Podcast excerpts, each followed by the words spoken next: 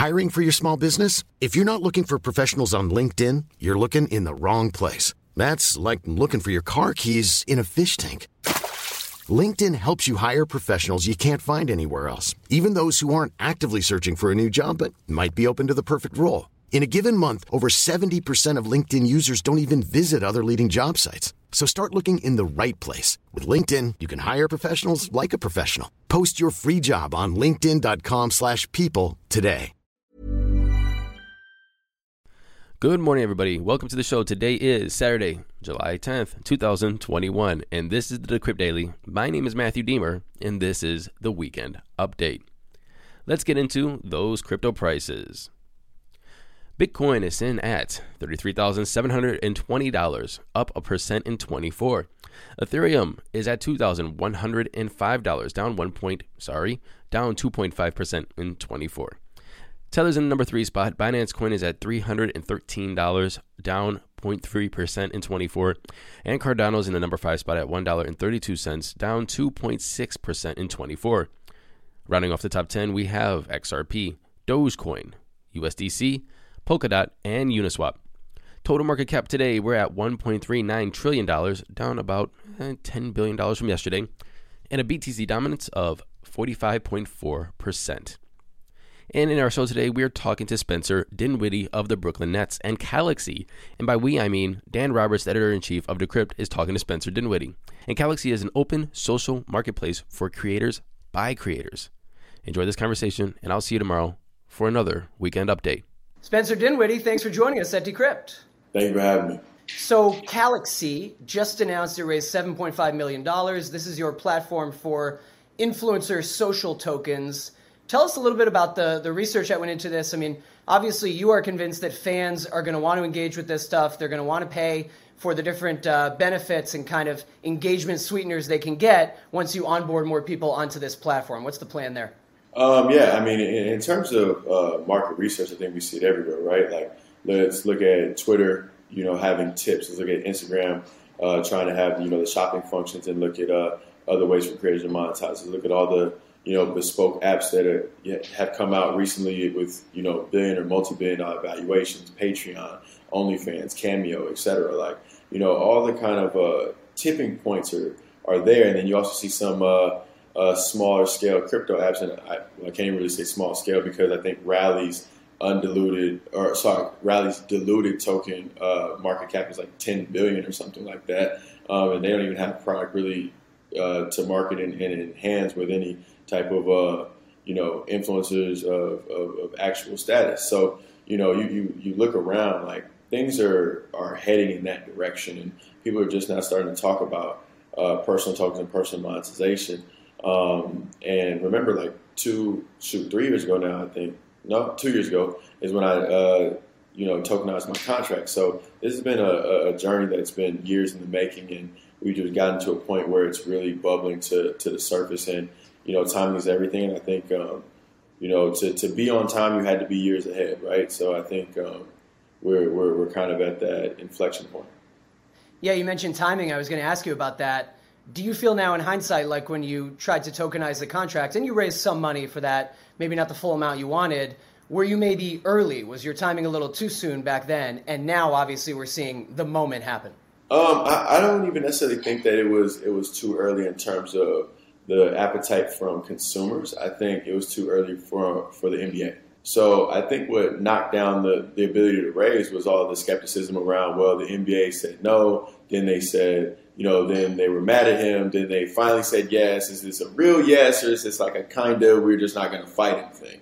And and that's where you found the skepticism from you know investors, and rightfully so. I mean, nobody wants to you know go to war with the NBA. Nobody wants to be aligned with somebody that might be going to war with the NBA. And you know, as much as I can tell you, eh, you know that my intent is to be a partner of the NBA, right? Just like a Top Shot, for example. Um, until it actually starts to happen, um, it's hard for you to believe one person, right? Now you see Top Shot and things like that, and you know I'm a spokesperson for both the NBA and Dapper Labs, and it's like, oh, okay, this guy really wasn't crazy. Yes, they had their their issues in the past, but obviously everything's resolved, and so now you're starting to see all this forward momentum because of that. But investors have definitely had a keen eye on on being close to uh, you know, entertainers, athletes, etc. Um, for for a long time. You've got Iman Shumpert signed on to be part of Calaxy. You've also got over in the NFL Zeke Elliott. Let's talk a little bit more about the league's approach to crypto. I mean, you mentioned Top Shot, so there's some irony there. The NBA has now obviously, at least in the form of Top Shot, very much embraced crypto. The NFL, yeah. I'd say, maybe not so much. A bunch of NFL players have done NFTs, but there hasn't really been any kind of Top Shot equivalent with the NFL. No official league buy-in, although I'm sure the NFL would love to have some version of its own Top Shot. What have you heard from people about the, the way that the different pro leagues are thinking about crypto related ventures? Um, I, I, think honestly, with how big the leagues are, you have to kind of zoom out just from crypto, and just like how they approach technology in general. The NBA is usually always a first mover, right? They were allowing their highlights to be done on YouTube. You know, they wanted, uh, you know, the, the various influencers, com- like, like like a famous Lopes, commenting and making skits and things on NBA, uh, you know, highlights and things like that, and involving the broader community. The NFL has been more buttoned up. You know, they have their copyright protections. That's why, you know, certain sites can and can't play highlights. And, you know, there was a lot of friction there.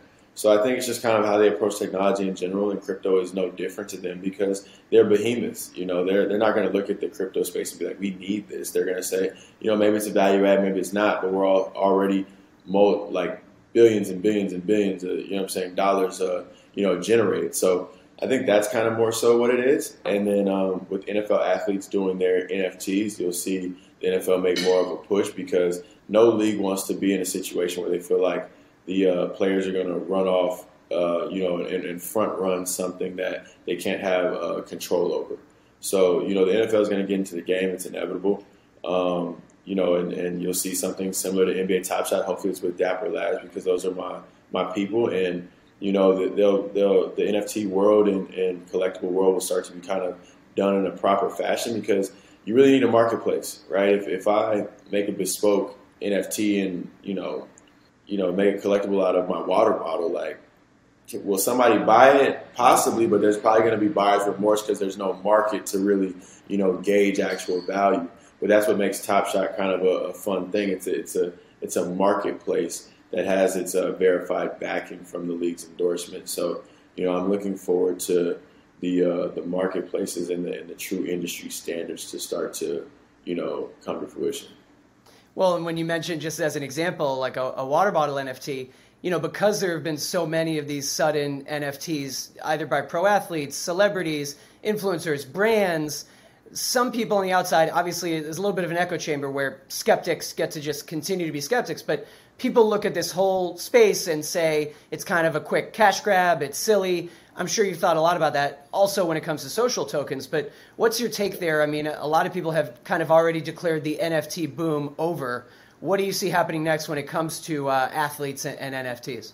Well, and so that's the thing. Um, that that's where bad actors always give you know place a, a, bad name, right? They said Bitcoin was only for you know what was it, Silk Road and, and you know drug dealers and whatever, right? But we see that it's not. You know when Tesla starts to accept it, um, with NFTs, like all non fungible tokens mean is that you're you're attaching a serial number and you're making it unique, right? And so you're you're, you're proving scarcity. You know we've we've proven scarcity with various things throughout history. If you look at basketball cards, for example, you know, Upper Deck will say this is a one of one, and they'll put a piece of a jersey in it, and they'll prove its scarcity, and because of that, value will go up. There's no difference with an NFT, right? But if I told you, right, that I had the last water bottle on Earth, and then it was proven that there was billions more water bottles, then you'd be mad and you'd have buyer's remorse. It's the same exact thing. We're just applying technology to it. So when people you know, start to really look at it in that manner, then they'll also start to realize that, like, you know, things like social tokens and, and this next wave um, that we're going to see that's embracing technology, if you have real value behind it, if you're able to create a, a, marketplace where you're actually trading apples to apples and people are getting real experiences from the, from the and perks from these social tokens, whether it be time with the person they want to have time with, or whether it's you know, a, a, follow on Twitter or Instagram or something, or whether it's a tickets to a game because they're the, the, top fan. You know, all those things are very valuable. And and if you can have value from a you know creator token, then then it's inherently valuable, right? Because you have the experience or you know the the tangential uh, thing that you want from it. I've been watching closely, and I'm sure you have too. In the past week, the uh, flood of new athlete deals in the college space because of the NIL rules opening up. I mean, a lot of these have been NFTs. I think we're going to see more to come. I also think maybe we'll see college athletes do other forms of crypto marketing. What do you expect in that regard? And you know, you think back to your days at uh, CU Boulder. What would you have gotten into? I mean, a, a lot more possibilities if if these rules existed at the yeah. time.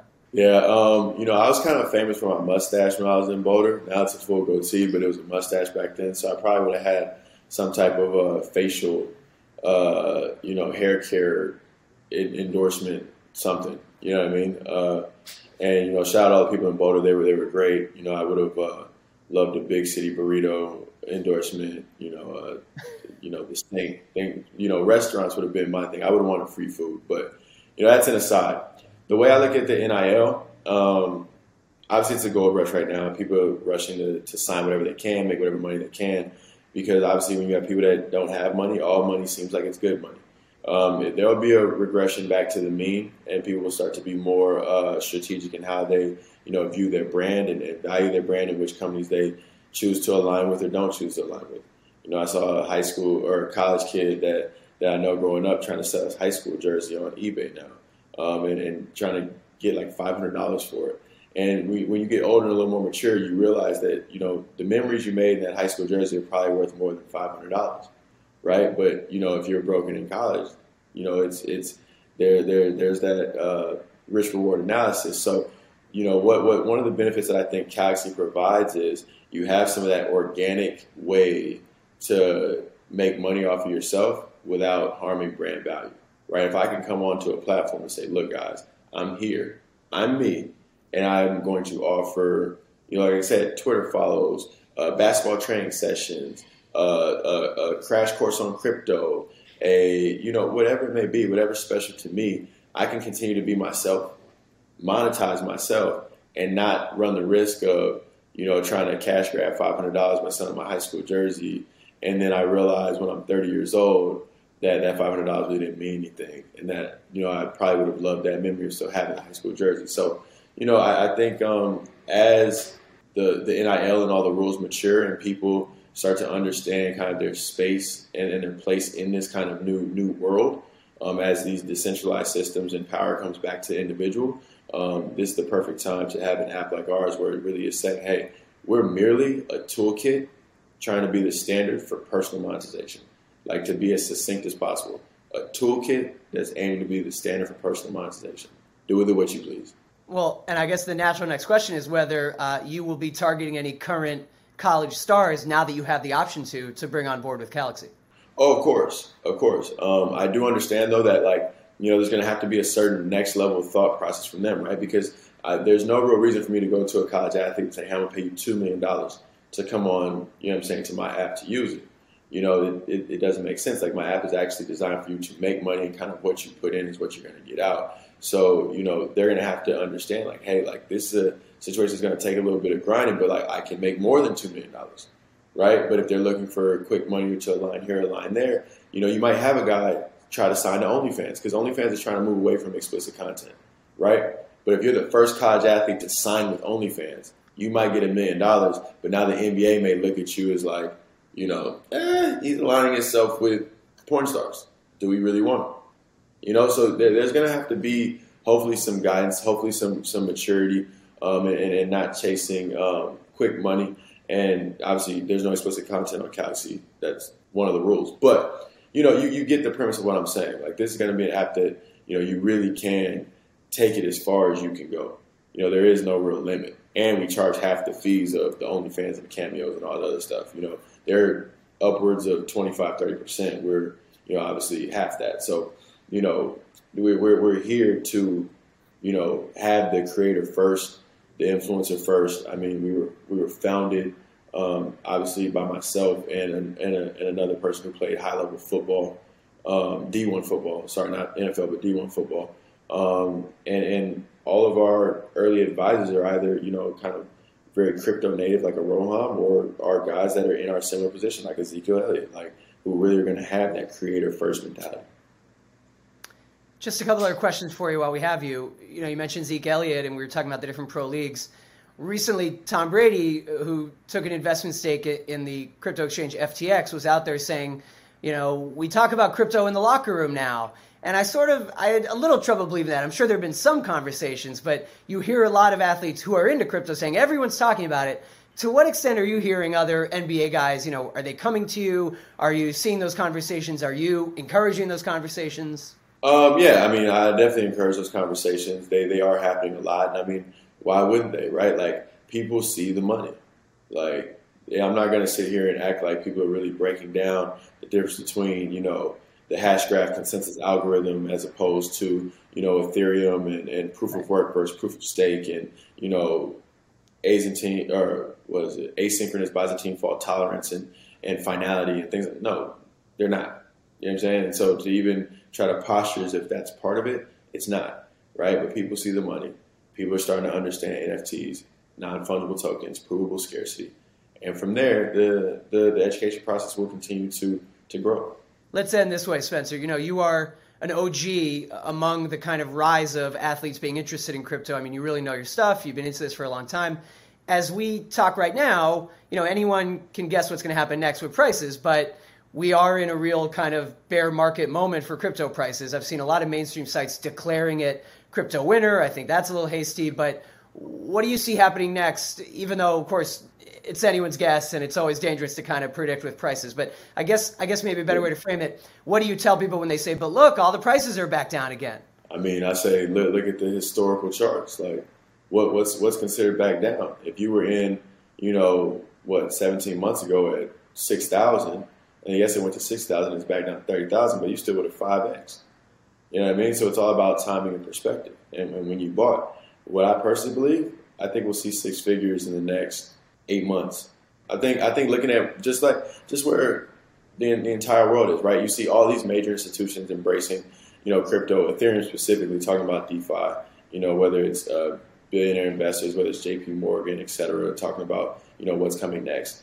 You see uh, people buying up Bitcoin um, in, in, large amounts, trying to hold alternative assets because of what's going on with the devaluation of fiat currencies, right? We just printed more money. We're going to continue to print money because there's no way to get around it. You know, people are relying on modern monetary theory, right? Like hoping that that's what's going to, you know, kind of save us the fact that like it's the dollar, so it's going to be okay. And, you know, maybe that's possible, right? Maybe it is, but also maybe it's not.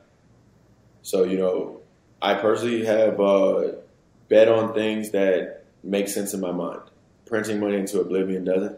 Um, a lot, investing in an, an, emerging asset class when there's only so many asset classes um, and have only been so many in history like it, it, makes sense in my mind. Like, why not get in on the ground floor? Like, if you told me, you know, when the stock market first started, like I'd be one of the first investors, or the bond market first started, or you know, commodities were first really being invested in. Like, I could get in on that. Like, it's worth the the roll of the dice and the gamble. Now, I also understand I'm in a very privileged uh, place and uh, perspective because I have an NBA contract that can technically be termed my safe money right? So you know, I'm not I'm not here telling everybody to, to do as I do. Everybody has their own life and their own risk tolerance, but I'm in a fortunate position where you know the NBA has afforded me a, a large amount of safe money, and and so for me, it makes more sense to bet on an emerging asset class that can 10, 20, 50, 100 extra money and create generational wealth. Not only for, for you, but obviously your entire line. That's why they call generational wealth. So that's how I, how I view the situation. Have you shared which uh, coins and tokens you personally own and hold? Um, I, I, always share a couple, um, but I, I share the, the low hanging fruits, right? Like, um, obviously, I own Bitcoin; it's the king.